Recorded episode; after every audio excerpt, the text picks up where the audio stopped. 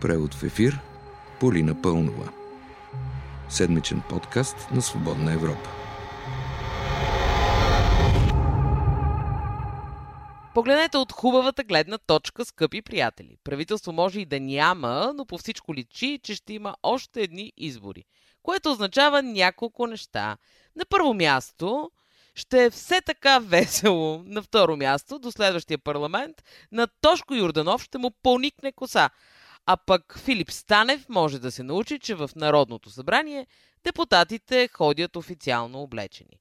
И главното, партийните лидери Бойко Борисов и Слави Трифонов може и да разберат, че политика се прави в парламента, а не с шушукане в е, някое сумрачно партийно кюше, незнайно с кого, последвано въпросното шушукане от изява в социалните мрежи. Както знаете, петък е, вие слушате превод в ефир, аз съм Полина Пълнова.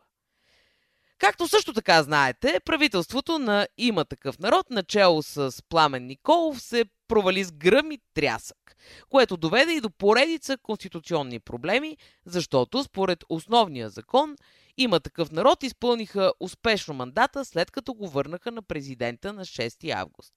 Някаква си конституция обаче не може да попречи на сценарния размах и Слави Трифонов в обращение по своята телевизия заключи. Изобщо няма да предлагаме за гласуване проекто кабинет, защото ясно бяхме заявили, че без подкрепата на тези партии, имам предвид партиите на протеста, ние няма да предлагаме кабинет. Това заключение беше направено след като кабинет всъщност беше предложен, което и наложи двудневно умуване какво трябва да направи Народното събрание, за да не наруши Конституцията.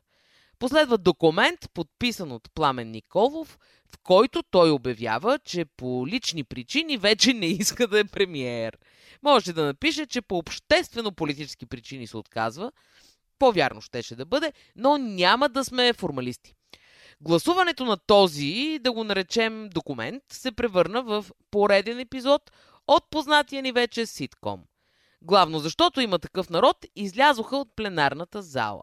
Та след невралгичния ден Николов заключи. Че аз в момента не знам, вече нямам представа след това гласуване. Премьер съм или не съм. Апропо, това чудене е толкова философско, че може да му послужи за още един докторат, този път наистина в университета в Клагенфурт, откъдето тази седмица обясниха, че при тях научна степен Николов не е защитавал.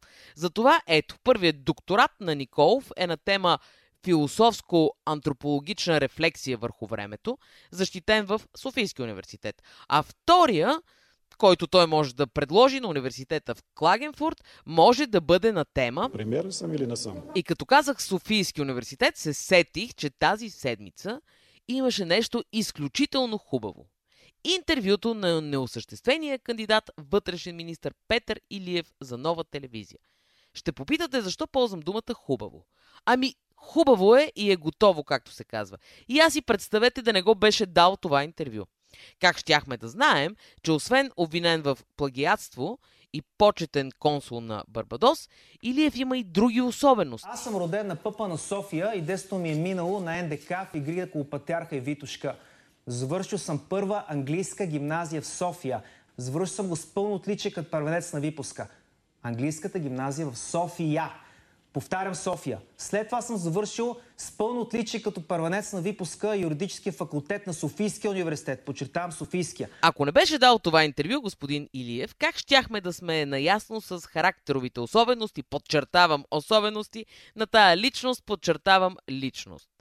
Но всъщност не сме съвсем наясно с неговия характер, подчертавам характер защото се оказа, че по темата неуспелият кандидат вътрешен министр препрати към баба си и майка си, а те още нищо не са казали. Добър характер ли имате? Ами питайте баба ми. Питайте Защо майка ви? ми.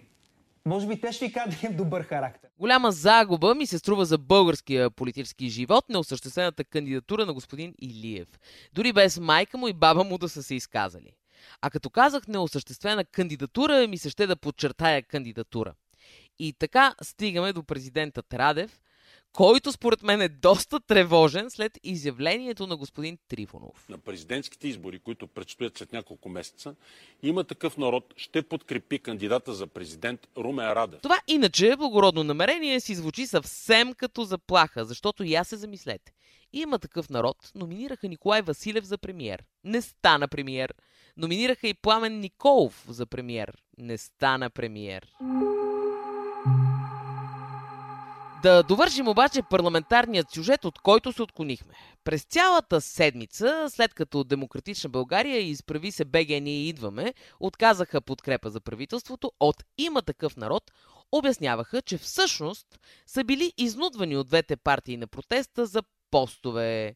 Дори в сряда пред журналисти Виктория Василева от ИТАНА каза. През цялото време очакваха този разговор. Другия. Кои министерства ще получат и кои регулаторни органи ще овладеят. Не го получиха. И няма да го получат от има такъв народ. Това ги доведе до лудост. След което, малко по-късно, колегата и Тошко Юрданов от парламентарната трибуна каза коренно различно нещо. Господин Христо Иванов заяви в нашата стая парламентарната, че той трябва да одобри който и да е кандидат за министър-председател, който предложим, членовете на Министерския съвет и всяко едно бъдещо назначение по контролни органи. Иначе губим подкрепата си. Ако това не е кадруване, аз съм висок баскетболист 3 метра. Сега, аз не знам дали господин Йорданов всъщност не е 3 метров баскетболист, но правителство, както и квотите на парламента в регулаторните органи се определят с гласуване в същия този парламент. А партиите гласуват за номинации, които трябва да одобряват преди да гласуват за тях. И на това му се казва гласуване. Кадруване е друго нещо. Но както заключи председателката на парламента Ива Митева... Ами вижте, политиката се оказва, че не е толкова просто нещо. А че политиката не е просто нещо, знае госпожа Корнелия Нинова. Ето, например, тя три седмици, докато преговаряше с има такъв народ, не произнесе името на ДПС – но когато се отвори възможност тя да вземе мандата, госпожа Нинова веднага реши да се присъедини към протестните партии. Казваме, че сме готови.